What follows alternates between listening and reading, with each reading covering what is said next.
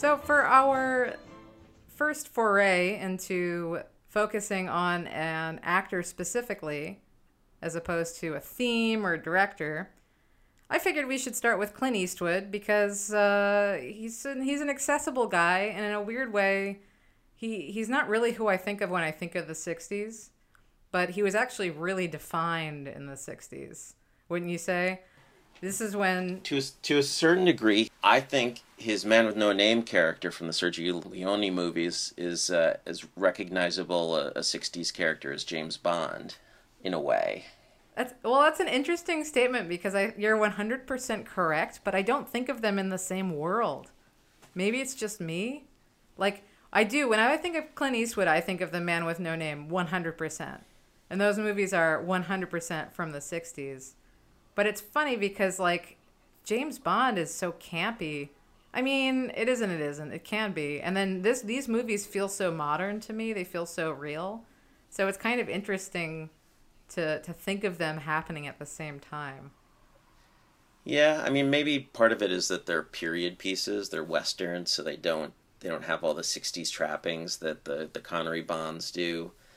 And I don't know. I mean, there's the I think the Sergio Leone has such a recognizable style that it's sort of timeless in a way.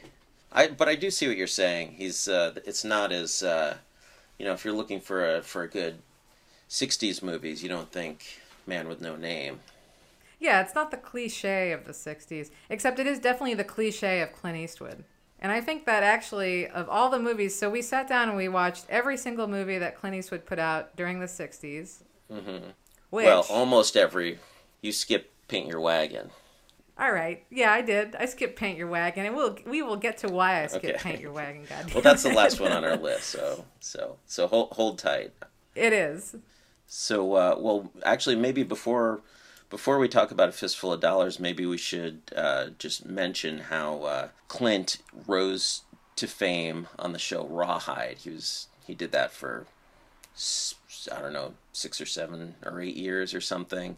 So every American knew Clint Eastwood as as Rowdy Yates from from Rawhide. I mean, I, have I've just seen pieces here and there, but he's he's just sort of a, a nice you know, maybe a little hot headed, but but a but a but a pleasant cow puncher, drover, whatever. Yeah, he's your typical white hat. Yeah, yeah, he's the he's kind of the second in command there, and uh, he's just yeah, he's uh, he's he's a good guy all the way, but uh, fistful of dollars. Per un pugno di dollari. He agreed to, to take on this role because he wanted to sort of break away from his uh, his white hat reputation a bit. He wanted to be kind of an anti-hero. I don't know where I'm getting that information. Probably just the Wikipedia page, but uh, it's uh, he, uh, he he's a very he's a very different kind of Western hero in Fistful of Dollars than he is in uh, in Rawhide.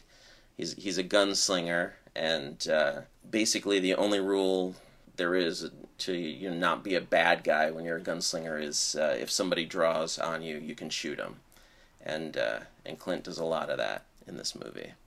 Yeah, it's funny because he definitely this was something that he chose as this definitely a breakout role of you know something different. Um, I will say about this movie that it has my favorite quote about Clint Eastwood. Sergio Leone says that he chose Clint Eastwood because he was looking for basically just a, an actor who could just be a mask. yeah. And he says that I, I like Clint Eastwood because he only had two facial expressions hat on and hat off. that's pretty good. Although I think that's. It's, and it pissed off Clint Eastwood. I think he, he never had very fond memories of Sergio Leone after that. That's. He's not giving him enough credit. I mean, he's.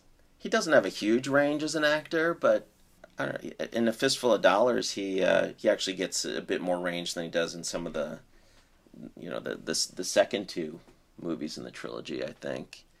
So watching all of these in a row again. So actually, let me just say that Clint Eastwood has a special place in my heart.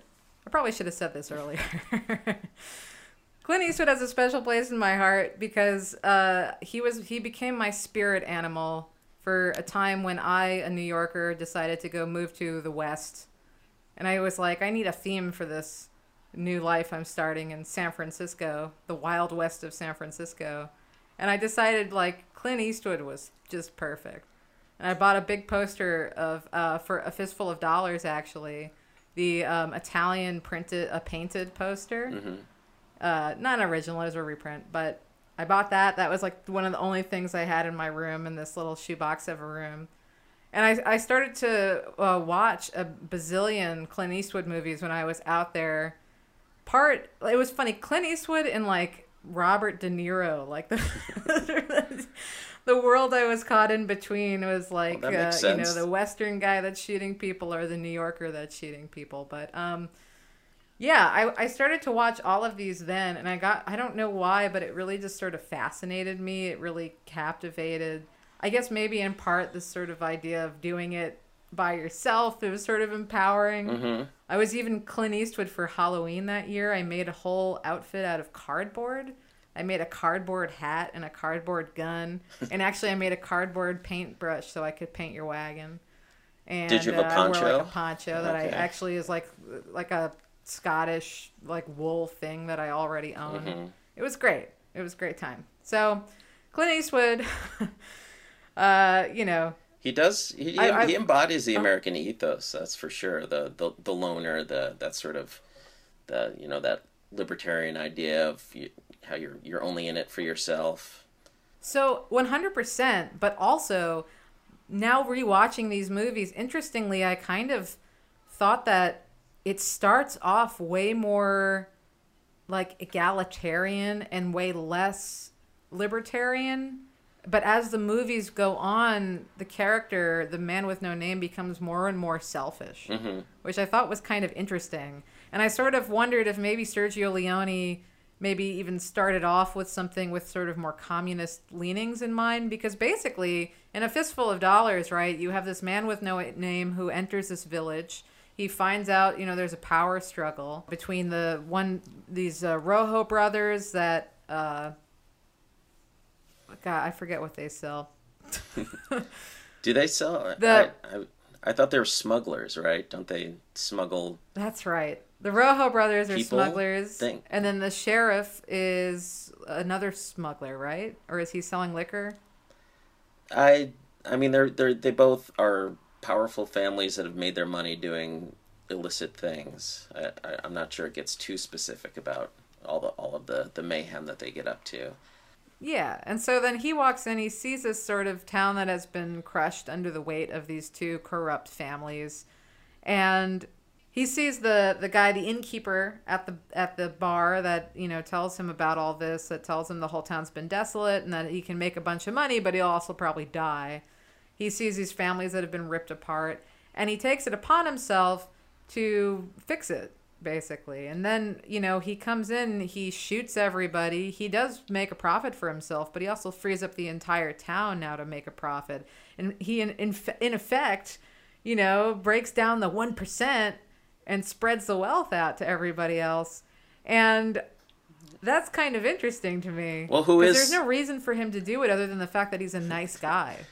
But who is everybody else? Hasn't everybody in the town died by the end of the movie, except for the the coffin maker and the innkeeper? Who's who's I mean, but that's some people. There's that family that he he frees the wife. right? Well, that's sort of the the uh, the first thing that intrigues him about this town, right? He sees this uh, this little boy who can't see his mother, and he's he wants to he wants to do something about it, right? Or at least he's curious to know why uh, why that's happening. Yeah, well, he says, and then he says later on when he frees him that he he ex- he kind of implies that he's experienced something like this before, whether it was his mother or a girlfriend or something. The only bit of backstory we get about him in any of these movies is just some vague reference to how he's seen this situation before that the that this that this family is in. which I love. I really love. The best thing about this movie for me is is the mystery of it, for sure. I love how you know you really don't you don't get anything other than who he is in a, in the moment, and he's consistent, but he's surprising. It's it's interesting. Yeah, I mean it's I feel like the uh, the spaghetti westerns really you know all of the spaghetti western heroes were kind of that way where you just really don't know anything about them but there is a there is a precedent in in american westerns too. I mean a lot of these heroes you really i mean you know from shane to the you know the jimmy stewart and the uh, and the anthony mann 50s westerns like these are just these sort of bitter gunslingers who have a past and you know maybe you get some kind of insight in, into their into what's happened to them, but basically they're just these angry dudes who have some unfinished business, and and uh, and that's and that's about all you know. Sergio Leone is uh, you know exploiting that aspect of the American Western, but he didn't really invent it, I guess. Although you know there there is something about these movies that seems so completely original. I don't know. I don't know if it's the uh, the Ennio Morricone score or or or what, but that I mean I, the the soundtracks definitely set them apart from from any other westerns. Oh, the soundtracks are so amazing. I actually, you know, rewatched Yo- Yojimbo. Uh, rather, watched it for the first time. Uh, shame on me for for this long. I re I watched it, and uh, right after I watched Fistful of Dollars, uh, and it was really interesting to me a couple of things I noticed, uh, not to talk about that for too long, but one of the things I noticed was the soundtrack in Yojimbo is just amazing. Mm-hmm. And then you realize where Morricone came up. I mean, Morricone is a genius. I, I love a lot of his, he has such a crazy range of stuff from really experimental, super out there, like weird, Serge Gainsbourg esque sex noise songs to in uh, Elio Petri movie, there's one where it's just someone conjugating the verb to have. in like a really creepy voice. And then it gets super psychedelic, and then it goes all the way to this sort of crazy Western stuff that he did for this. But it was obvious for at least for Fistful of Dollars to begin with that he took a lot from Yojimbo, which of course Sergio Leone did too and got sued over it. I think. But he... I also noticed that it was kind of funny that Yojim and Clint Eastwood in in A Fistful of Dollars, it takes him six minutes to kill four men and in Yojimbo, it takes him 20 minutes to, to kill anyone.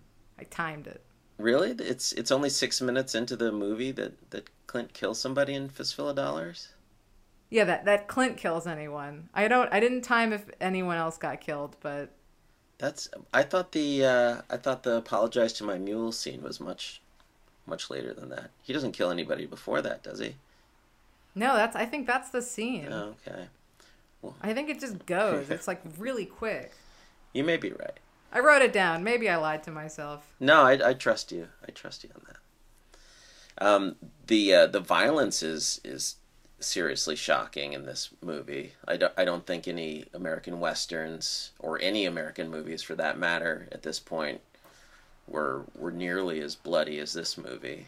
And I think that's I think, that's part of the why they became so popular just the yeah the ext- the violence and the timing of everything. The editing in this feels super modern, and also makes the violence more violent for sure. D- describe the editing a little bit because I I I know what you're talking about, but I'm not sure I could I could explain. I think there's a you know there's a real lack of that. Well, actually, funny enough, in Hang 'Em High not to jump too ahead of ourselves here, but another movie that we watched, I thought that it felt very dated in, in its uh, sort of, you know, music cues for vi- before and at violence, um, zooming in on things, holding the frame too long, uh, you know, turning away when the violence happened and giving you only the, the beginning or only the end of it. Mm-hmm. With this, you really, the camera sort of follows the bullet and it and it shows you everything happening as it's happening and maybe you'll get a slightly different angle but you're still seeing someone get shot yeah and you you don't have too much you know fancy camera work besides things being framed really well so there's no you know zooming in there's no real stings it's just more about editing quickly with dialogue and editing with the flow of the violence as opposed to away from it in our last episode, you were talking about the uh, the, the, the slow pace of '60s movies, but uh, there's there's nothing slow paced about a fistful of dollars. It's uh, and and the editing does have a lot to do with that. It jumps from one action set piece to another, and there's no. I mean, part of it is there's not really any story to to to bog it down at all. There's not you know there's no reason to cut to anything but the action because there's you know that's all there is in the story is just you know one one person kills a bunch of people and and then another person kills a bunch of people and it's you're not watching these movies for the plot let's say they really don't make any sense at all. There's there's no there's no logic to them. It's i mean like like the italian giallos it's all you know it's all sensation and and you know pure cinema. But no you know no sense of you know things happening for any logical reason really. And that's that's part of what's so enjoyable about these movies and why it's it's such a a welcome break from the, the Hollywood movies of the time, which are very story oriented and you know takes its takes its time with the characters and and and the dialogue. Yeah, I mean, it really is to to Sergio Leone's quote. He he is a, a mask. You know, he's just a figure. He's like the the little action figure that you move around the board. I, I don't know how else to put it. Uh, but it's enjoyable. It's great. And it's and I I really I think you know so for a few dollars more the next one I didn't like I, so personally my ranking of these movies for what it's worth is I think a fistful of dollars is the best and I think that for a few dollars more is second best and I think good bad and the ugly is third hmm. so right in that order Um, well, I like Good, the Bad, and the Ugly the best. There's just so much in that movie that's you know, s- stuck in my subconscious and will will never will never leave. It's just um, the music and some of those set pieces and and and Tuco. Um, so that that's my favorite. Uh, for Fistful of Dollars, probably next because that's the one where where Clint actually gets to do some stuff. It's it's the one movie of the three where he's actually the the protagonist really and is is kind of responsible for keeping the the action moving, and he and he's not so much in the other two. But you know, I, I, I just I, I really just like the progression. It was fun to watch the the three in in order.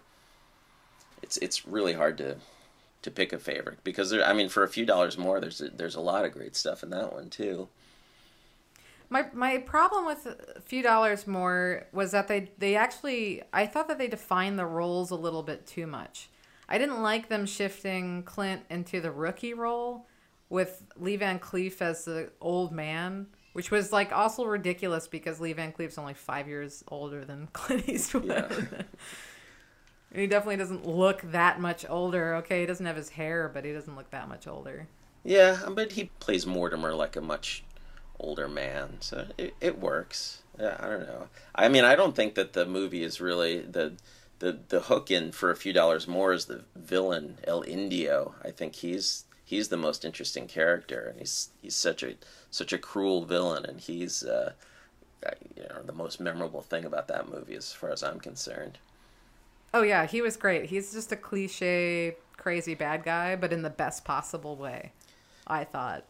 Yeah, I mean he's he's he's psychotic. He's he's clearly mentally disturbed, and he's you know he's haunted by this this rape, suicide, murder thing that happened in his past that he was responsible for in his past, and so he's you know, and he's you know smoking. I don't know. He's using some kind of drug or or something to to you know to to deal with this this disturbing incident that continues to haunt him, and he's just but but at the same time he's you know just um, he's he's killing people in the most sadistic way imaginable. And plus, he has Klaus Kinski returning again for episode two here mm-hmm. as the Hunchback. But yeah, I I um and I think for a few dollars more is where Leone really starts to you know use some of the that really stylized camera work like the, the one scene I I find particularly memorable in that one is where they're when they're scoping out the bank and they're they're watching the uh, the the patrol walk around the around the bank and counting out how long it takes them to get to to each corner and it's got this close up of each of the each of the bandits while they're counting and then um, and you see the the uh, the patrol in the background and then it cuts to the next bandit when the when the, the patrol goes around the corner and that's I mean I, I feel like this this movie is where Leone really learn learn what to do with a camera, learn some of his uh, his his his trademark techniques. Yeah, for sure. There's a, there's some great great scenes also with um, them when they pull the safe out of the bank and things are crumbling. There's definitely scenes in that movie that you see he does again in Good, the Bad, and the Ugly, and he does them better in Good, Bad, and the Ugly. Yeah, clearly he just had so much more money for the good, the bad, and the ugly, and I think that's why he was able to kind of play around and really perfect some of these shots. And uh, you know, I, I hate to say that the, the the more money a movie costs, the better it is, but I, I think in in the case of these three movies, it really was the you know he he had the budget and the good, the bad, and the ugly to really go, really just sort of follow his dreams and and get some really some really magical stuff on the screen. Well, these were the times when budget actually. I, I mean, all right, this is me being cynical, but I find half the time now that budget, you know, when it when it ends up just in like CGI replicating a crowd scene, eh, I don't see money anymore. No. For what it's worth, like everything just seems to sort of, you know, there there's definitely like a difference in good quality CGI and bad quality CGI, but these are the times when when you had an actual budget and you could shoot a crowd scene and you actually had a crowd uh, you know, for the good, the bad, and the ugly, especially when, when they go and uh, fighting the Civil War and you see these long shots of an entire hill of people running, shooting. Mm-hmm. That's it's insane. It's so impressive. And then you think about how these are actual people, and that you know someone there's some extra somewhere that probably lost a finger in, in the oh, shooting yeah. of that movie. Absolutely. There's I, I don't know how they did a lot of that stuff. I mean, they're just everything is exploding everywhere and I'm sure that, that they've covered up a lot of the details of uh, you know extras who've died, um, making some of these these spaghetti westerns where where the the uh, where, you know these movies about how, how cheap life is. And I feel like uh,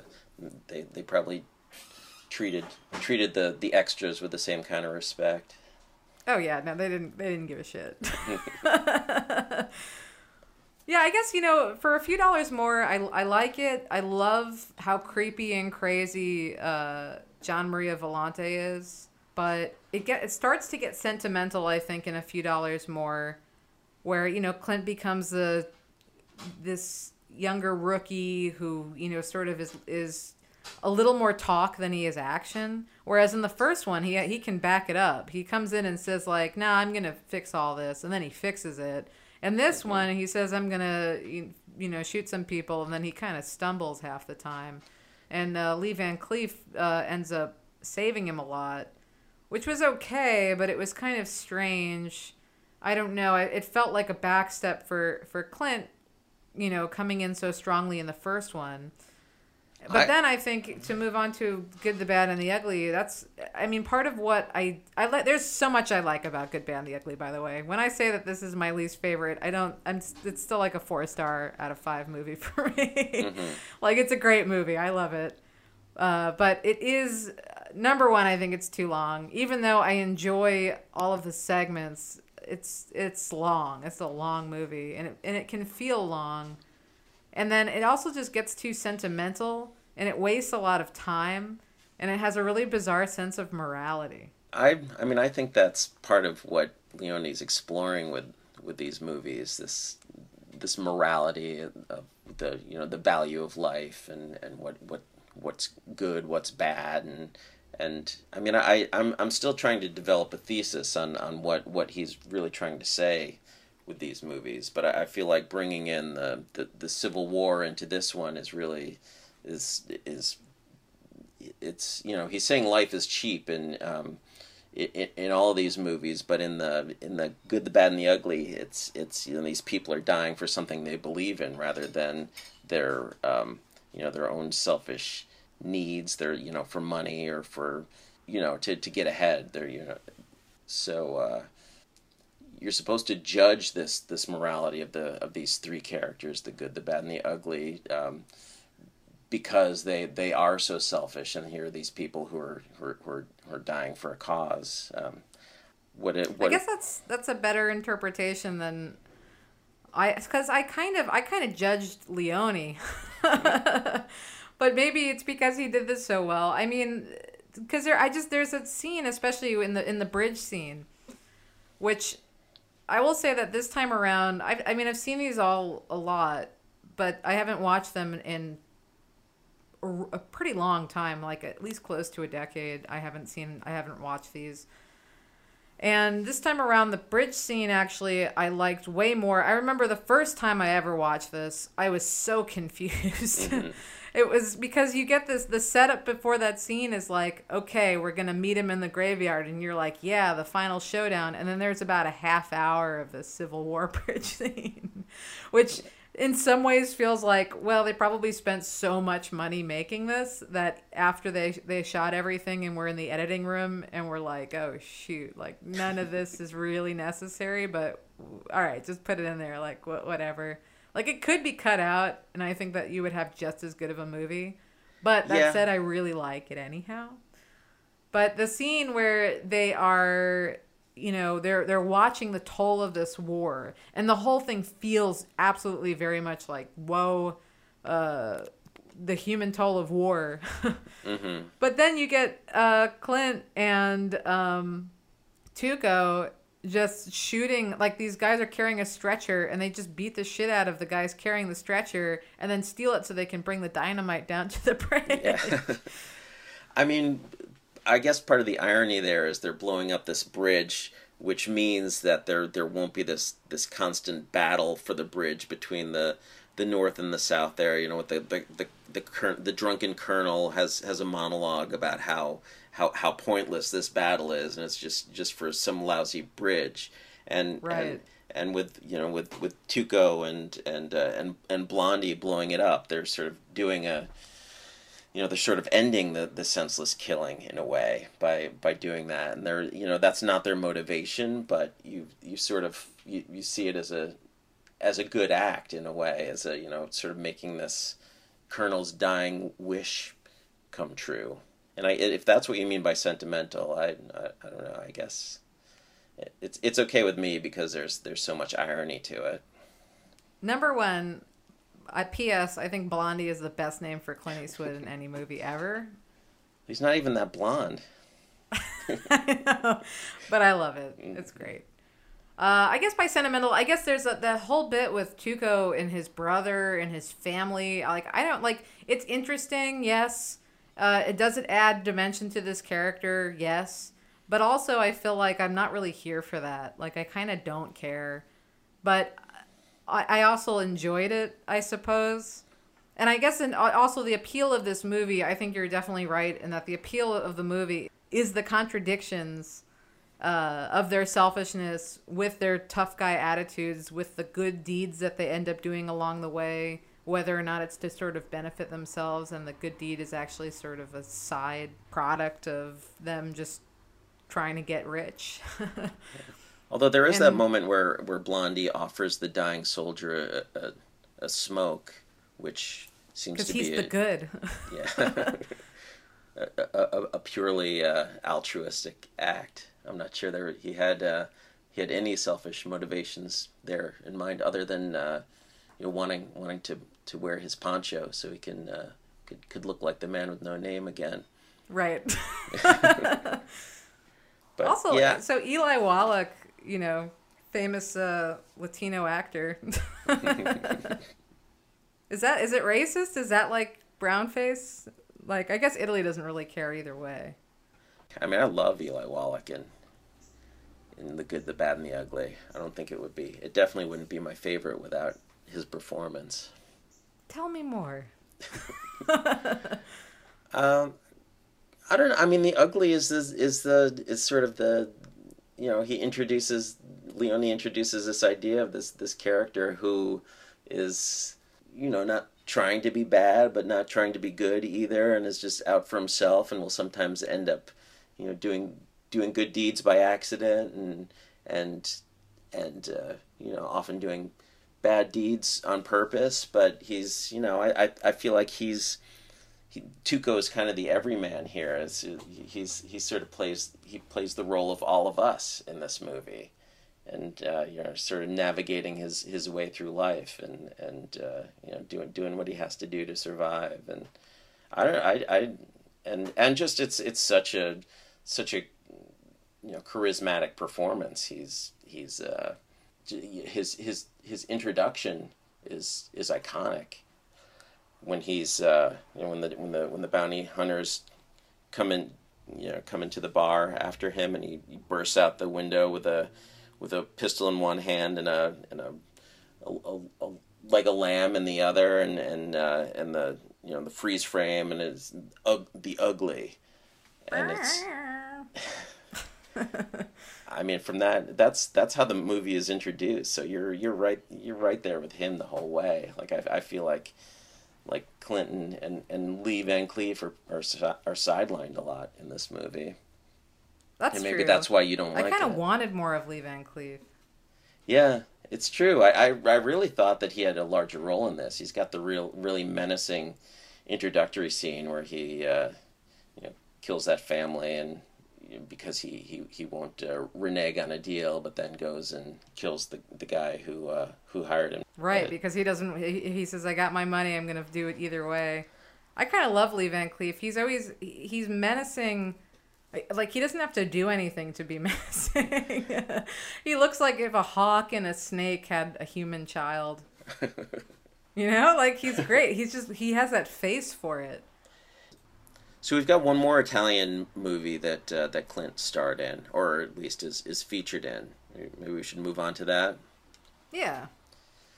Uh, the Witches. It's a it's an anthology film with five different directors, five five stories, five directors: Luchino Visconti, Mauro Bolognini, Pier Paolo Pasolini, Franco Rossi, and Vittorio De Sica.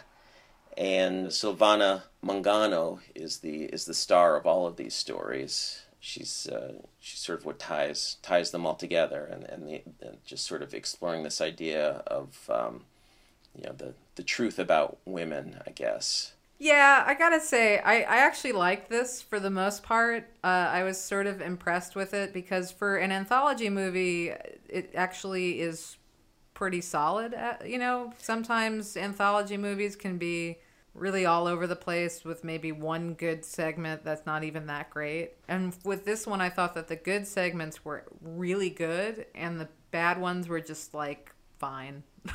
yeah, I I was really impressed actually. I, I don't think I, I generally dislike anthology movies, but this one I, I, I can't think of one that I, I liked more than this one. I thought it was pretty solid throughout. I mean, there, you know, it's it's basically three. You know, the Pasolini, the Visconti, and the De Sica are kind of the three main stories, and then you've got the kind of the the, the, the two filler stories in between. And I, I mean, I think I think they all work. They all do what they're supposed to do really pretty well. Except I have to say I have a huge side eye to the title of this, The Witches, when there's not a single supernatural witch in this. Maybe one. There's maybe Pasolini's is a little bit weird. But Yeah. this did feel very much like, you know, like, uh, women, you know? Well, it's um, I mean, does in Italian does does the does does that word have any other connotations? L- l- Le streghe? No, it's just witch. Okay. I mean, maybe, maybe. Uh, I mean, there is a holiday in Italian, in Italy rather, that is a witch that gives children presents, like Santa Claus. So maybe witches aren't so horrible, but uh, yeah, I think that's enough to give a, the benefit of the doubt. that's very generous. So I think uh, you know just to, to quickly go through all the these movies before I, I mean we really should talk about Clint, but I just have to say I, I was really impressed with uh, specifically Visconti and Pasolini, uh, with De Sica, which is the one that has Clint being my absolute favorite and, and I thought was the best one in all of these. But the the others, uh, you know, Visconti, I thought he can I I like Visconti a lot, but he can get very very slow and very rambling sometimes and i'm not always on board. You know it's always beautiful but it's not always doesn't always have substance whereas this one actually i thought was kind of really interesting because it's about this um, star who shows up at a guest house of a friend and she's having some sort of issues health or otherwise and there's a scene where she passes out on the couch and all the guests come around and they start pulling off pieces of her makeup and That her, was- like that was wig incredible. And, and all this stuff to and start and judging her. Like they're just they're literally and and you know emotionally ripping her apart even though she's passed out. And that was kind of an interesting commentary i thought about celebrity yeah i thought that scene was incredible. That was that was my favorite bit in all of this. The visconti was was my favorite of, of all the stories. I mean it is kind of it, it, it goes on a bit but i i mean it, it had me the whole time. I mean it, to compare it to some of the the the stories in the the Vedo Nudo movie we watched last week the uh, the the anthology film from Italian anthology film from 1969. Um, I mean those those stories just went went on and on and, and seemed to have no point. But this this Visconti I thought had a real had a had a great feel to it, and it seemed you know it it it it, it earned its slow pace. I thought yeah. it was pretty moving actually, but uh, the... he do, he does love his his aristocrats. He loves he loves tragic tragic wealthy people. Who doesn't? I sometimes have a little trouble with that, but I, I, think he I think he makes it work in, in this one. Well, this was yeah, it was interesting because it, it it felt like it applied to beyond just that world, which sometimes it doesn't, and I agree. Sometimes that gets grating and and sort of boring, but this felt like it could be. It, it's sort of this everyman pulling apart this celebrity, which is you know, and, and sort of the lack of the loss of privacy and the and this duality of of you know being famous and being consumed and sort of yeah it was interesting. It was an interesting meditation on a theme. Whereas the pasolini one which was definitely the most italian thing i've ever seen looks like a living cartoon. Everyone's wearing bright colored wigs. It's about a wife dies and the father and the son decide that they have to team up to find a new wife slash mom.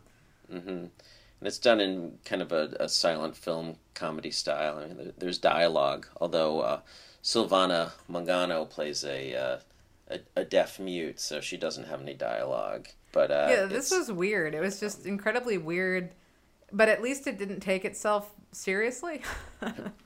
yeah, I mean, I, I I don't know what the point was really, other than to just be entertaining. I guess so weird, so so bizarre to you know that you're sort of questioning what you're you're watching and but you know just uh, but laughing at Totò's uh, you know goofy antics the whole time.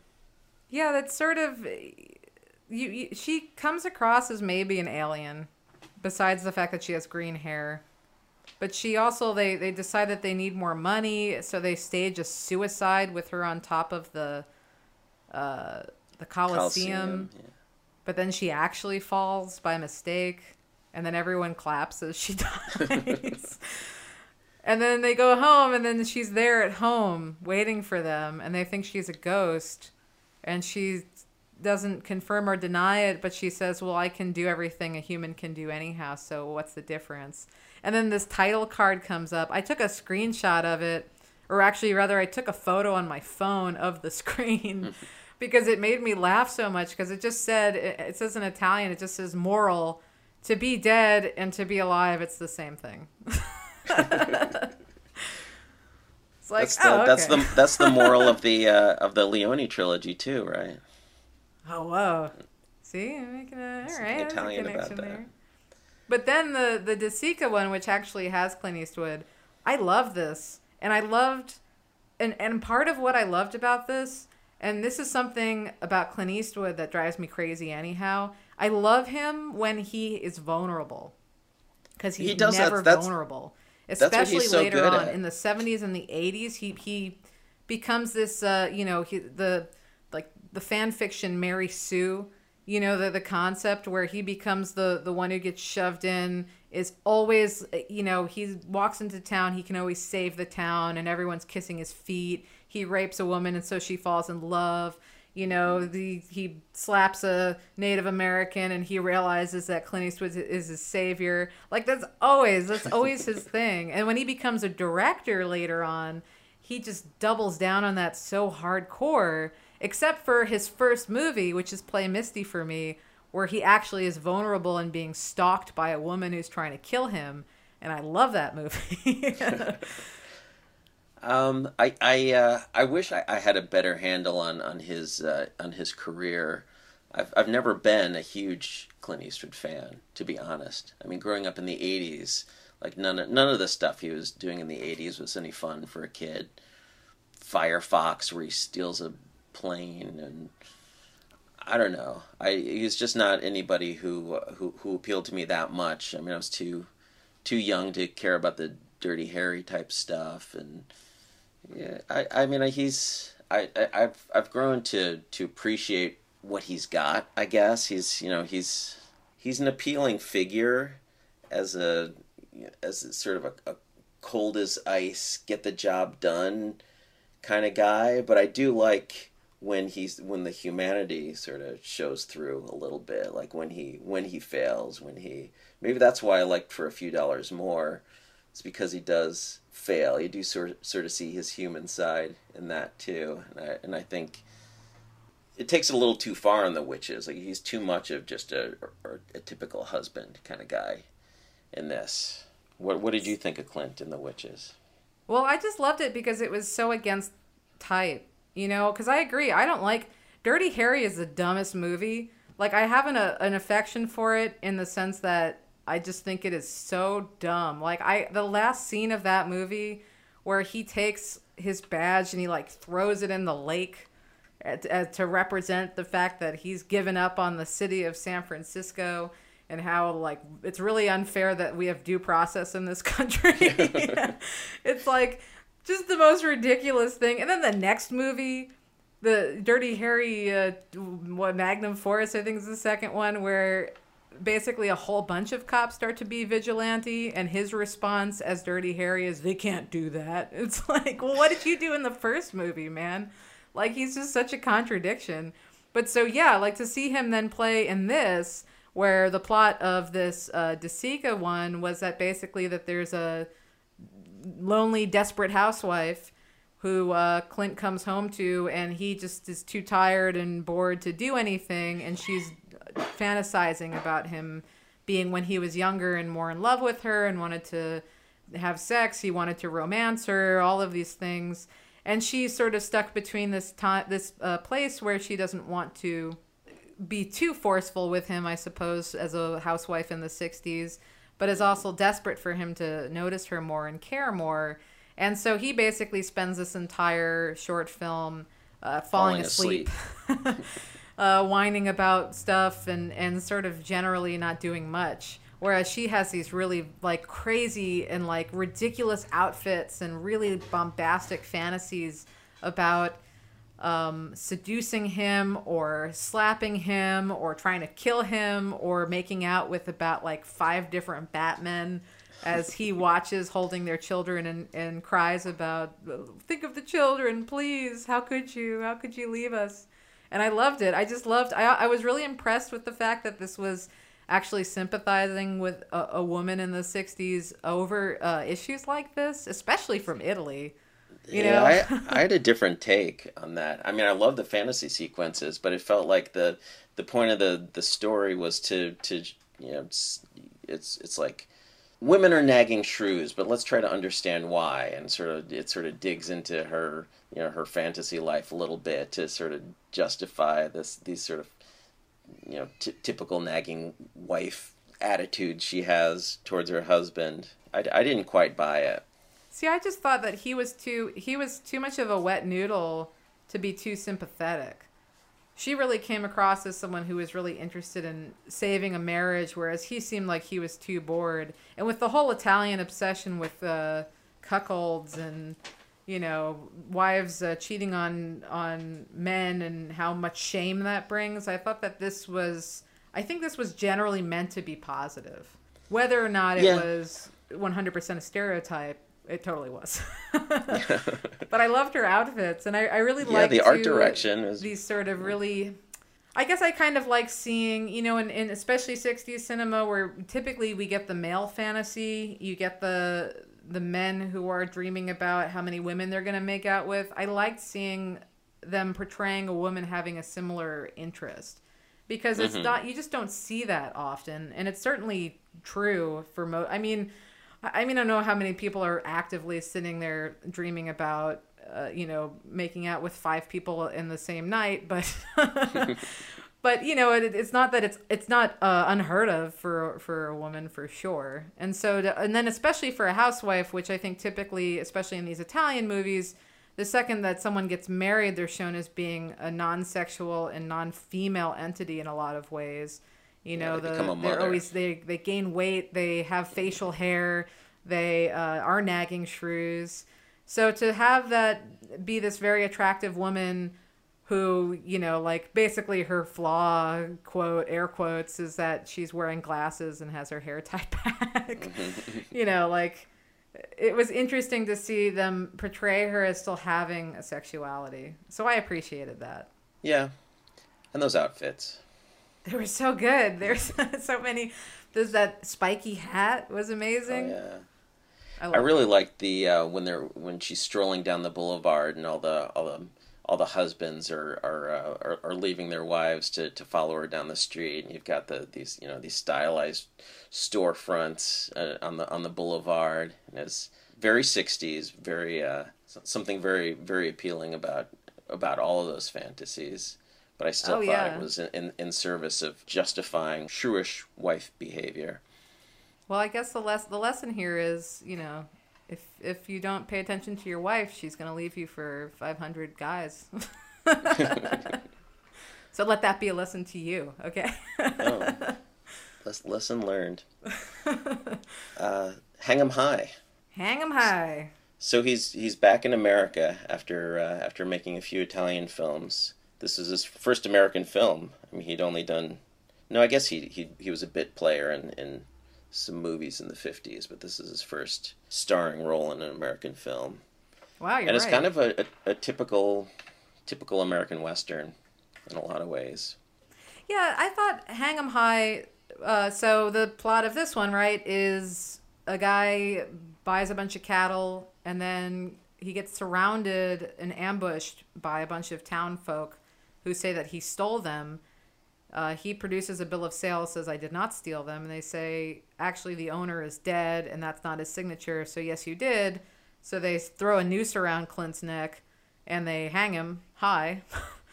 and uh, he doesn't die. He gets cut down by somebody else and then thrown in jail. They basically realize that he used to be uh, some sort of lawman somewhere, right? And they let him go. They realize that he was actually duped by another guy who actually killed this farmer and then made a quick buck selling half of the cattle to him. And so then he becomes the sheriff at, in this town and then goes out for revenge. So you you, you expect the uh, the the Clint Eastwood of the of the Leone movies to just you know go go out and, and shoot down each of these guys who who's responsible for for hanging him uh, unjustly, getting his revenge that way. But that's the the stories uh, the stories about the the civilizing of the West, I, I guess. So he has to arrest these guys instead of instead of shoot them down, and that's the that's the twist and that's how you Americanize uh, Clint Eastwood, Yeah, this or definitely Hollywoodize felt like, anyway, I um, should say. I think what Ted Post, the director. Let me just double check. Yeah, that's that's his name. He did he did one of the Dirty Harrys, and Yeah, I think he was mostly a he TV did Magnum director. Force. yeah, Yeah, it felt this felt like Ted Post watched the Leone films and then tried to remake them in spirit, but he didn't think about the camera work. He didn't think about them technically because Oh, there's, there's no so style at all. cheesy music cues and zooms on expressions, uh, obvious sound stages, like corny out of the really shoved in romance, and uh, like most of the characters are just flat throwaway nobodies. yeah. It's it's all very stilted. But well, I mean, I I thought it was an engaging story. I mean, it's a solid Hollywood storytelling. There's not a whole lot more to it than that, though. Well, I the one thing that I thought was weird, and also uh, you know, as you said, very Leone esque was the sense of morality in this movie, because it's very anti vigilante, seeing at the you know that's the whole reason for for Clint's revenge. But then they also they also portray the policeman and the sheriff as being corrupt as well because he's also just hanging people so that he can show they have a structure and that they can get statehood in Missouri or wherever the heck they are. Some someplace west of the Mississippi. So where does But that like where does that leave us? Is just Well, I mean, I- trying to say that everything's corrupt? I don't think the judge was supposed to be seen as corrupt. I think he was supposed to be seen as severe. He's the he's the law. He's trying to bring law to the West, and he has to be you know harsh about it to you know get the United States to notice that there that there is justice in the West, and that there's somebody who's arresting the the, the wrongdoers and, and giving them trials and willing to have you know formal hangings to uh, you know just to to demonstrate to the, the, the, public that, that there's law in the West. See, I don't see. It was tough for me because they they show certain criminals being, you know, like well, so there's uh, basically Clint, and while he's trying to get justice, gets sidetracked by um, Bruce Dern, who is amazing in this. Actually, mm-hmm. I really liked Bruce Dern, even though he's sort of a tertiary character. But Bruce Dern kills a bunch of people and steals is also rustling cattle and he has two young younger boys with him who are like meant to be like 15 or you know like they're meant to be young but old enough to mm-hmm. know what they're doing. And those guys all get hung. And clint's trying to argue that well those guys were good you shouldn't hang them. And then the sheriff gives him that long speech and they end up dying. And clint is obviously annoyed and he sits there and says well i'm going to hand in my badge. But then he doesn't and it just kind of feels like the ending of this movie was just clint selling out he wants vigilante justice, but he keeps stopping himself. I don't know, but also the reason he got hung was because of vigilante justice. So it was just like muddled to me. I wasn't yeah. sure where I was meant to meant to take away, or unless unless the point was just that morality is a gray area. I think that's all there is, and I think that it's it is talking about how uh, you know the transition from the vigilante justice of the old west you know these these gunslingers who who who practice their own form of justice and, and transitioning to to the civilizing of the west. And and it's you know it's a it's a, it's just a different kind of cruelty. It's a different kind of violence. It's a it's a you know it's a um, it's a government sanctioned form of violence but really it's it's no different. I feel that. I don't know. I will say that i, I really like the the violence in this movie actually. They, they did do that well in as far as uh, Sergio Leone influence. I thought that you know the revenge plot was pretty solid. I enjoyed all of that stuff. It this does get sidebarred and weird things. Again, like, the romance was ridiculous. Like I, you know, I, it's annoying to watch with these westerns where there are no female characters, but it's also kind of equally annoying when all the female characters are prostitutes or just like the perfect virginal white dress woman. You know, like mm-hmm. that's there's only two options. Uh, so th- that sort of whole plot I thought was totally throwaway, especially because Clint Eastwood is so unlovable and so un, you know, approachable in this movie, and only out for justice. And I don't know yeah, why they even tried. Tall and mysterious and and good looking, so the good girl falls for the bad boy, no, I mean you're right. It's just shoehorned in, but I saw what they're trying to go for. But any, you know, all of these '60s movies, it, it, seems like they feel obligated to throw in a, a, female character, but they never know what to do with them. Right. Other than look pretty. Yeah. I did like the. I love the ending of this movie where it actually reminded me of the ending of 28 Days Later. Are you talking about the the Ed Begley uh, shootout scene? Yeah, the last remaining vigilantes are held out in a sort of mansiony house on an estate, and Clint Eastwood is stalking them one by one, trying to get into the house and leading them out to uh, come find him in the trees, and then he shoots them one by one. It was great, actually. A lot of good scenes in the dark. Uh, a lot mm-hmm. of that sort of creepy. It, it actually was was pretty um, intense. You know, I was just sort of waiting for the movie to conclude. It at that point didn't make a huge impression on me. It was but pretty. I, but I do love movie. Ed Begley's teeth. He's a he's a great bad guy. Huge waste of Dennis Hopper in this movie. Was Dennis Hopper in this movie? He was in the beginning. He was the crazy guy, and then oh, that's he right. Gets introduced I totally and they shoot that. him, and that's it. Uh, let's let's move on to Coogan's Bluff, which I hated. Yeah, I hated it too. so Coogan's Bluff I watched this ages ago, and you know I've been keeping track of my reviews for like over a decade now. And I went back to look at my review for this because I couldn't. This is another movie where it was just I, I barely remembered anything on, on my own. And I went and looked back at my review, and all I wrote was two sentences, which was good old fashioned sexist Eastwood action flick. Period.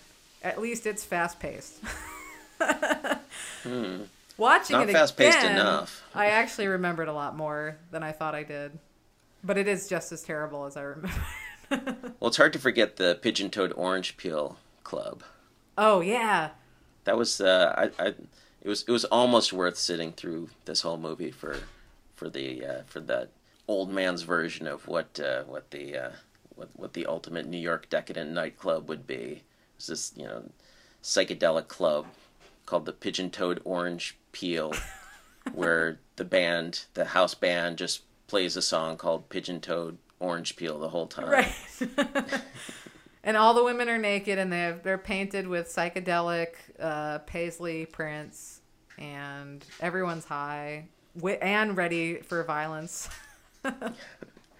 The it the the whole movie seemed really out of touch, though. I thought so I mean, out of touch. The idea of what uh, young people are up to in the in, in 1968 is a little uh, little hard to buy, and it just the I mean I thought the violence in this movie was really pretty goofy. I mean, it was it was kind of brutal in that uh, in in that one scene where he, where Clint gets beat up in the in the billiard hall, but it's still like these these gang members didn't seem like any anything like what an actual New York gang would have been like. Yeah, so I mean, the plot of Coogan's Bluff is basically that a guy comes from Arizona, uh, a sheriff from Arizona, to pick up someone, I guess, who has done a crime in his state but is from New York, was arrested in New York, and they're trying to extradite him back to Arizona.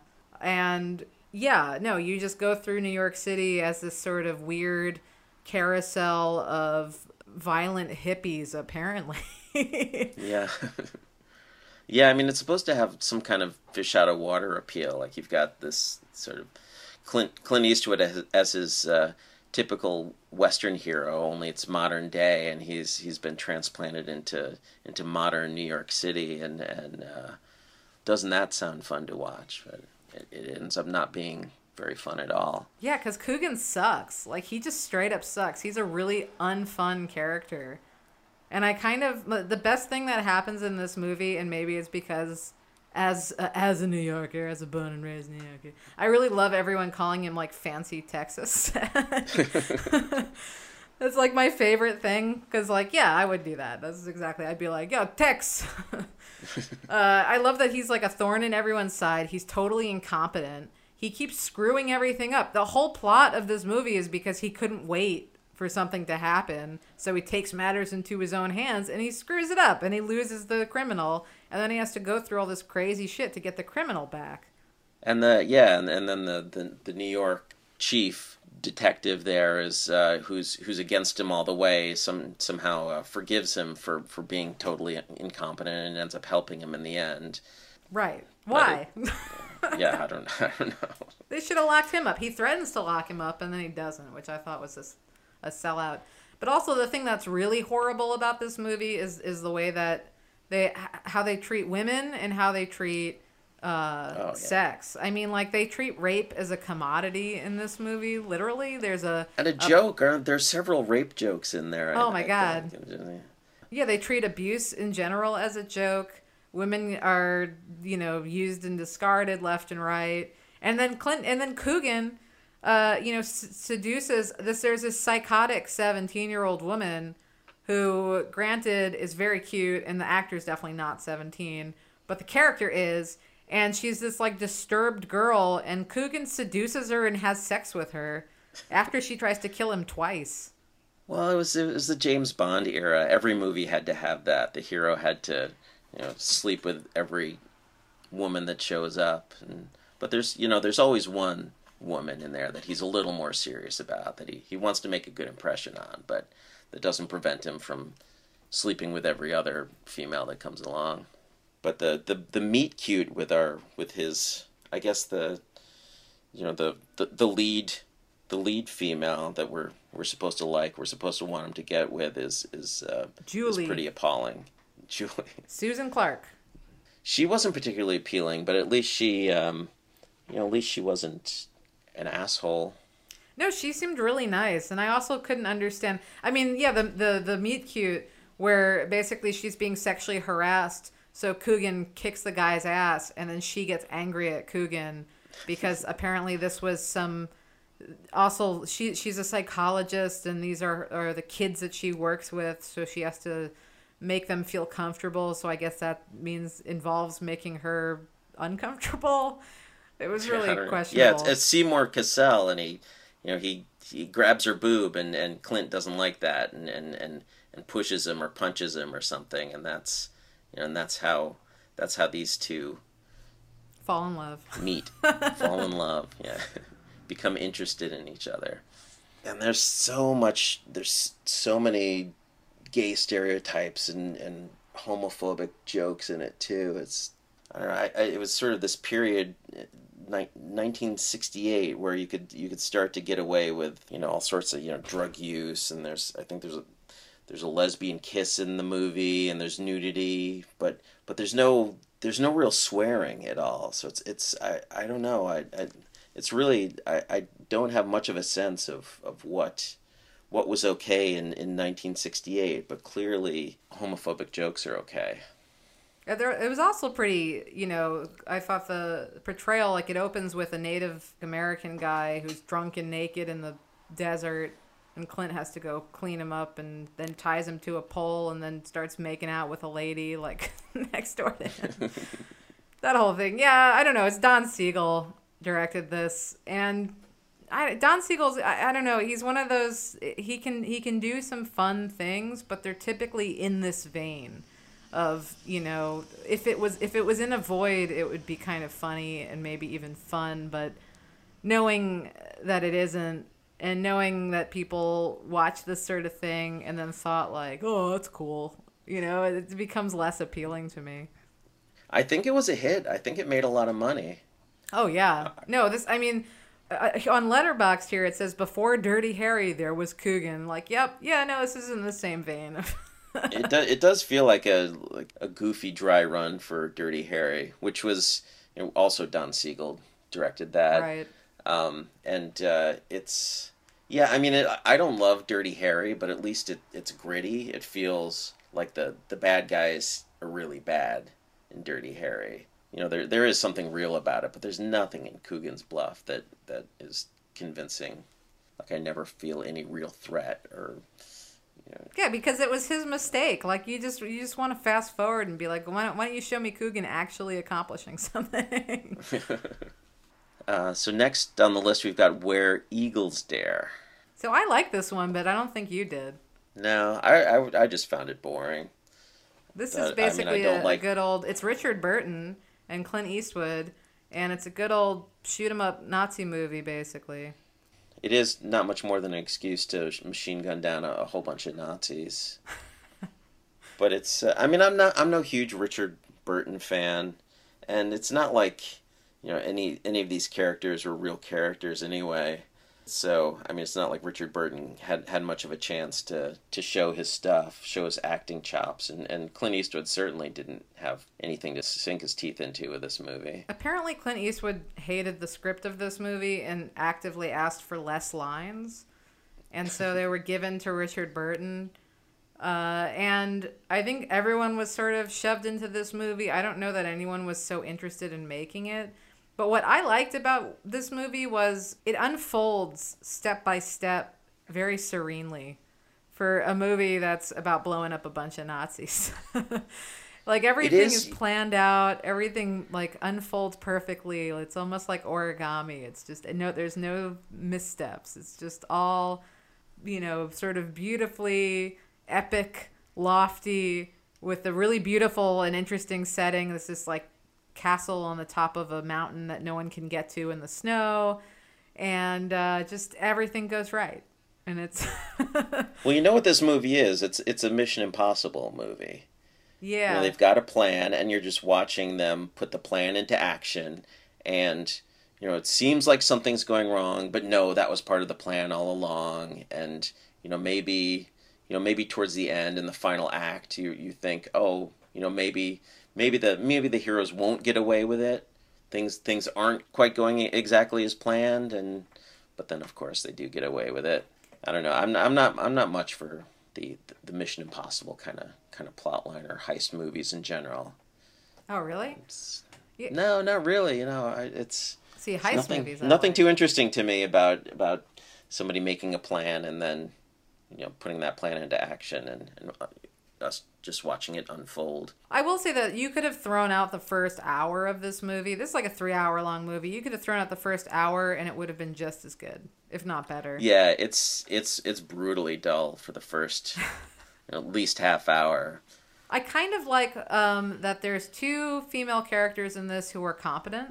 hmm They both got the kiss and grab treatment with uh, the you know Richard Burton, but I at least they they have a job and they do the job and they do it well, and that was kind of nice to see. Uh, but I agree that no, there is zero character development across the board for literally everyone in this film. Had there been any character, any character development whatsoever, this could have been, I think, easily more of a classic because it has the hallmarks of, of a sort of lofty epic. You know, it, it looks great. I, I was really impressed with it pretty much all around. There's a lot of great explosions. The action is actually engaging and fun. It's different. They keep, you know, there's a everything from stealing planes to stealing buses to those um what's it called the the tramway Gondola, fights and the- and uh, hanging off of car. wires all this sort of stuff it, you know it was it was enjoyable for for a war movie and, and as you said a sort of mission impossible style you know action flick Well, they also stole the uh, the whole tram sequence, the the cable car sky gondola thing from uh, Carol Reed's Night Train to Munich. So uh, you know, skip Where Eagles Dare and go go straight to Night Train to Munich. all right i can get behind that Uh, do, do you have any more about that movie? Because I'm, you know, it's not a terrible movie, but I just, I, I, I don't, I, I feel like there's nothing very interesting about it at all, i guess except for the, the, the blonde with the machine gun at the end. it was kind of interesting to see Clint phoning it in, you know, and I think Richard Burton kind of owns this movie. And even then, he has this sort of Sanpaku eyed stare where he looks like he's seen it all and has no interest in seeing any more of it, but here he is. It's, it's definitely his movie, but even, you know, Clint's very throwaway. He even says at the end of the movie, like, next time don't even, like, well, I don't know why you even brought an American into this. Next time don't leave me out of it. And you're like, yeah, probably. well, that's that's all we have to talk about except for Paint Your Wagon, which yeah, your uh, favorite you movie. did- which I loved. I'd seen it before, and I I, I liked it okay, but I didn't. My, my first time, it didn't make a huge impression. But this time through, I realized that it it is definitely an underrated movie. Okay, let me tell you my story about Paint Your Wagon. Usually, I am very good about watching things. You know, we sort of assigned all these movies beforehand so that we could talk about them. And once I realized that Paint Your Wagon came out in the 60s, I was like, nope, foot down, not watching this fucking movie. and the reason why was because during my Clint Eastwood phase, when I was seeking out Clint Eastwood movies, I rented this from a certain uh, Bart and Greg's DVD Explosion uh, DVD rental shop in Brunswick, Maine, and I watched it. I, I, you know, knew going in. Number one, number one, I think about the Simpsons joke where they talk about they have a, a great paint your wagon spoof about gonna paint that wagon, gonna paint it fine, gonna use oil based paint because that wood is pine. And then they talk about how Lee Marvin is always drunk and belligerent. So knowing going into this movie, knowing that Clint Eastwood and Lee Marvin are going to be singing Broadway music songs, I already knew this is gonna be wild. I gotta watch this. What I didn't realize is that this was the longest three hours of my life. It was just the worst musical. Besides, there's Call the Wind Mariah. It's a really nice song, and they bring in like uh, someone else, some random guy to sing it who has a decent voice, because everyone else in this movie cannot sing for the life Harvey of them. Harvey Presnell, who's who's is an, an actual Broadway star, right? Yeah, and then the the plot is horrible. Uh, the the characters are terrible. Everything's awful. And I was watching this. I I forced my mother to watch this movie with me, and we were sitting there just like, you know, starting off like ex- like sort of excited in a way of like, ah, this is gonna be dopey, and then slowly just like we all just wanted to die. And then the there's a point in this movie where the screen fades to black, and we breathe both of us at the same time breathe a sigh of relief, and then the the screen fades to blue, and then it says intermission, and I we both hmm. screamed. we were both like, "Oh my god, no!" And then we had to watch like another hour and a half of this goddamn movie, and it only got worse. And there was like a whole musical about like you know we gotta get that gold rush so we can build our whorehouse. Like, oh my god, like I, it was just the worst. I just hated it. So I want to know why you liked it. Well, I mean, first of all, the it's a it's a Paddy Chayefsky adaptation, so you know I was realizing that on my on my second time through. I was I didn't was realize that. looking- That's very interesting.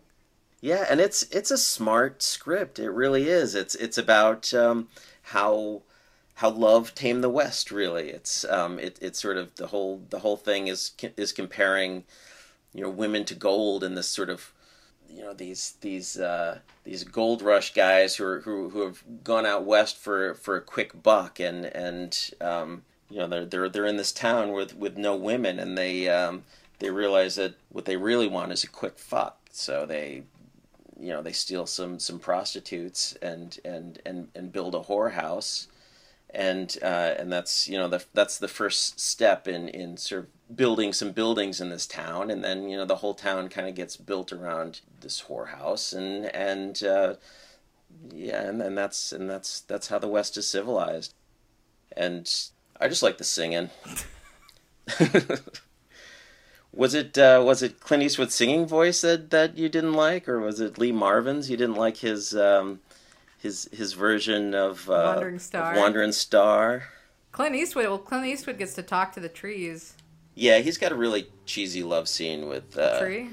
with with with a tree and and, uh, and Jean Seberg. Did you I mean, know that's- that Lee Marvin's version of Wandering Star from this? Oh, Wandering Star, by the way, is a good song, but Lee Marvin singing Wandering Star is not a good song. And it sounds exactly like you would think Lee Marvin singing Wandering Star through a pack of cigarettes would sound like. That I love him mumbling the song, and I think that's I think that really works in this movie's favor to have these these non trained singers singing. Sort of breaks the you know, these these musicals away from the from being so studio bound and you know, just these slick Broadway adaptations, and, and adds this touch of realism.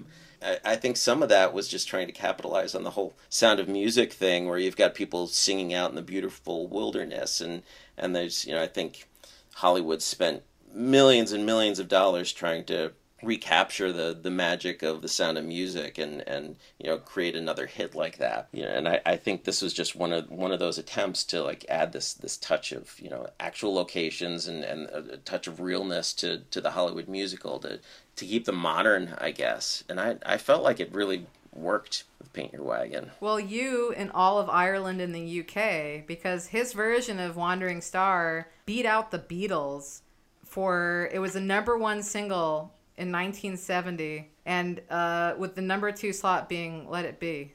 And Wow. Lee Marvin never had a follow up song, so he is technically a one hit wonder. it's it's actually pretty hard to believe that they even released that as a single yeah, it's not It's extremely hard to believe. I would. It's not.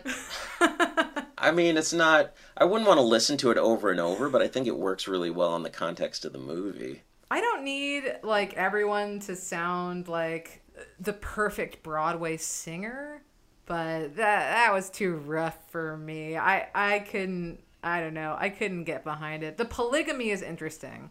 Jean Seberg, who comes in and and is uh, a Mormon's wife, the second wife of a Mormon, who who sells her off to this this town that that has no women, and um, and she uh, she sort of becomes the wife of both Clint Eastwood and Lee Marvin. It is refreshing to have a, a woman who calls the shots and has these two men, one who is just way too old and, and ugly, quite frankly, in comparison to her, And then you have Clint Eastwood, who's at least you know more in the realm of who someone Jean Seberg might actually date in life.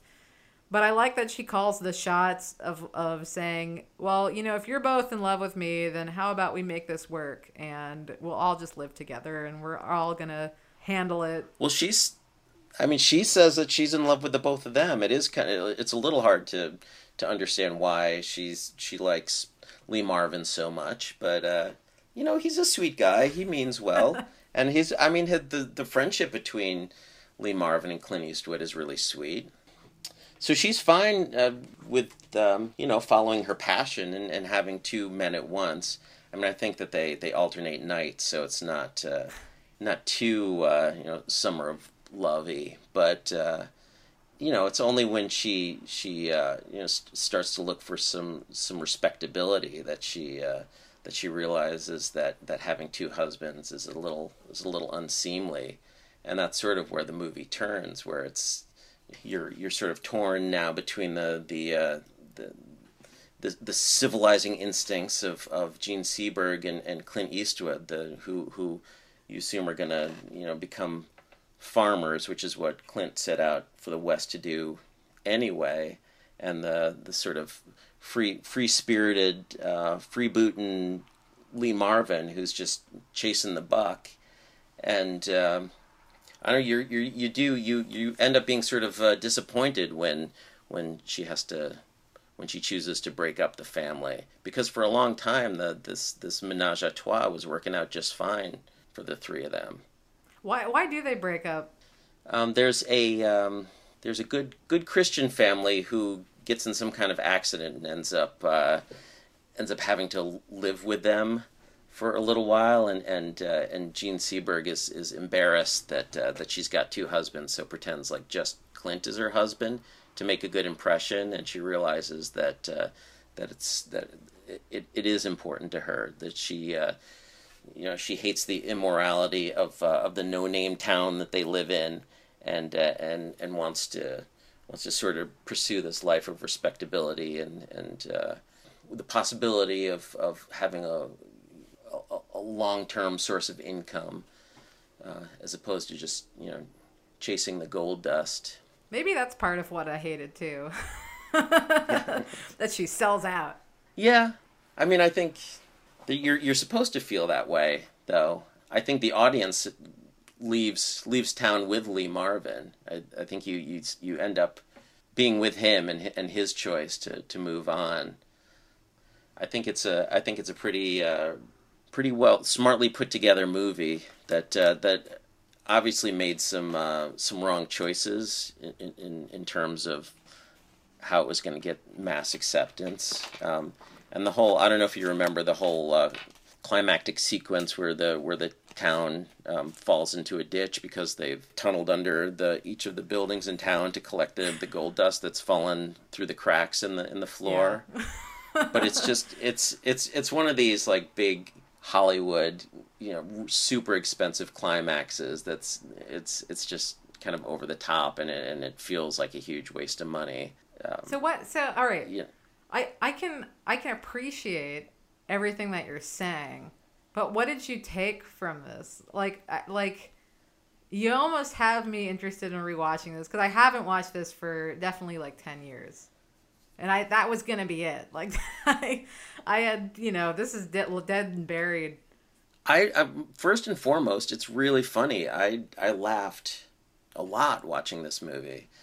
Lee Marvin it gives a totally committed performance, and he's he's really funny. I mean, Clint Eastwood is kind of doing his. It's, it's a really atypical role for him because he's he's the softy. He's the you know, he's the farmer who's. Um, you know doesn't he doesn't drink and he, he doesn't smoke, but he sort of gets gets turned on to the the uh, he, he gets corrupted a bit by the end of the movie and and uh, you know he's a he's a sweet guy, but the the movie's really about Lee Marvin and, and what a what a crazy drunk he is and and he, he's he's just he's really entertaining. I mean, I think it would be a great double feature with uh, McCabe and Mrs. Miller. I think they're telling very similar stories. Ah. Do you are you a, are you a fan of that? I haven't seen it, but I know oh. of it. How about Popeye? Have you seen Popeye? Because it also reminds me of Popeye quite a bit. No, that's another. I, I I've seen clips. Well, but I like so Harry Nilsson did all the music in Popeye, and so that's already good. Yeah, the songs are great. Well, um, it, it, when you finally get around to, to watching all the Robert Altman movies and get to McCabe and Mrs. Miller and Popeye, if you end up enjoying both of those, at that point, go back to Paint Your Wagon because uh, there's there's a lot of uh, I, I, think Altman took uh, took things from Paint Your Wagon for both of those movies. I think he was a fan, and I am too. um, so, what did we learn about Clint Eastwood? This was everything he did in the 60s. I was I mean it's an impressive array of things from musicals to westerns. I mean obviously heavily heavy on the western aspects, but yeah, he I mean he continued to do a lot of westerns after this, but he wasn't just exclusively a western star. I think I think in the 60s that they're really banking on the fact that he he needs to wear a cowboy hat in everything he does. But he, he got away from that a bit. Yeah, I think I, I mean I really do think that he and... you get a lot of of the the person that, that that Clint Eastwood became. You can see him glomming on to this persona that he very obviously didn't come up with and he didn't ever have. And I think maybe that's part of what even annoys me about Clint Eastwood now. Like when he puts on this I mean like Gran Torino I think is just the, one of the stinkiest piles of stink that has ever been made. And it's all comes from you know this sort of his it, it starts with this leone hat on hat off guns a blazing type of person. And it just sort of corrupts and, and bloats and morphs as he goes on throughout his career. And you get these occasional like flickers of something interesting and something different. But then he pretty much just sells in on this curmudgeonly you know, the uh, this is the way it's always been kind of guy. Even though the Leone movies really aren't anything like that. You know, I think that like Coogan's Bluff is like that. He's always an American. Like he's always there's something so American about Clint Eastwood, and I think he's he always plays up that aspect, and it's you know whether it's the libertarian uh, you know independent spirit of, of being American that he's he, he seems to play up most of the time. I mean, because I just Clint Eastwood's such a pretty boy who you know I think he, he really I, I don't know there's certain actors you know it's this, this sort of you, you get people that that are convincing and and then people that are choosing roles because they're trying to grow but Clint's not one of those guys. He sort of grows in spite of himself occasionally. Like, you know, like in a movie like like Paint Your Wagon's actually pretty interesting for him to have chosen. He he does get to, yeah. you know, play his same type of guy, but it's in this musical, which is a weird thing for him I, to choose like if he's looking for range. I think it's the last time he really goes that that far away from type though. Like I think I think after Paint Your Wagon, he may have realized that he's sort of good at his at his thing, and he was he's going to stick to it. I mean, still he, he generally has kind of a sense of humor. Like he's not he's not always humorless Harry Callahan. And as I was saying before, when that, that little bit of humanity peeks through uh, his his cold exterior, that's when I like him most. Yeah, absolutely. And I think a lot of his his um, that's what makes him an appealing star. He's not my spirit animal. I'll say that for sure. he sort of isn't mine but either, some... but I, I was trying, you know, it was, it was a good hat to wear for a while. But do you, so is, is Clint Eastwood, now that we've watched all of these in his star making period, do we think Clint Eastwood's a star? Um, he's magnetic. I think, I mean, I think he, he really shows everything he's got in Fistful of Dollars. I mean, he's, that's. Yeah and everything after that is just sort of a, a, variation on the theme. Everything you know he successfully he, he did after that is just sort of a variation on his fistful of dollars character. And uh, when he strays too far away from that character, like in Paint Your Wagon or the the husband in in The Witches, he's uh, he looks a little uncomfortable. Yeah, he looks out of place. Maybe I think maybe Clint Eastwood really is just all looks, because he looks like he belongs in westerns when he's not in westerns, he he does look strange. but I, I sort of like that that that gawky. Yeah, he's like a nerd, right? He's kind a of way. a nerd outside of like with no hat on. Yeah. Like he has he has all the squinty wrinkle eyes. he has a rough and tumble exterior. You know, he has this, this sort of uh, mane of hair, but he's he's kind of a kind of a nerdy dude. He's kind of always the rawhide guy. Well, I guess you know, watching all these movies, the obvious standout for sure is the Sergio Leone ones. They they still feel modern. They feel like if they came out tomorrow, I would I would be just as impressed. Yeah. Should we give a teaser for for the next episode? Sure. Is that Anna Karina? Yeah, we're doing uh, Anna Karina's uh, Jean Luc Godard movies. And so we, you know, we we have Clint. We did Clint Eastwood. He's done. He's buried. He's over. We've done him. So now we're gonna shift gears, and we're going to go for someone else who's equally as iconic, but in French cinema. Bart's choice, Anna Karina. And very, very much of the 60s. I feel like Clint was just getting his start in his 60s and sort of created his persona there, but then had, had a whole whole career after the 60s. But Anna Karina really is, you know, she's remembered mainly for her 60s movies. Yeah. So I think we'll, we'll, we'll have a lot to talk about 60s movies specifically with her and French cinema. All right, stay tuned. On the next Cinema 60 with Jenna and Bart.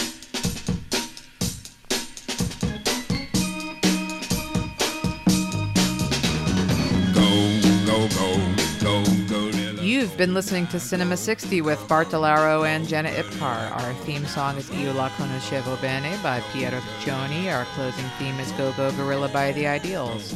Check out our website for new episodes and supplemental material at cinema-60.com. That is cinema-60.com. Follow us on Twitter at Cinema60 Podcast. Thanks for tuning in.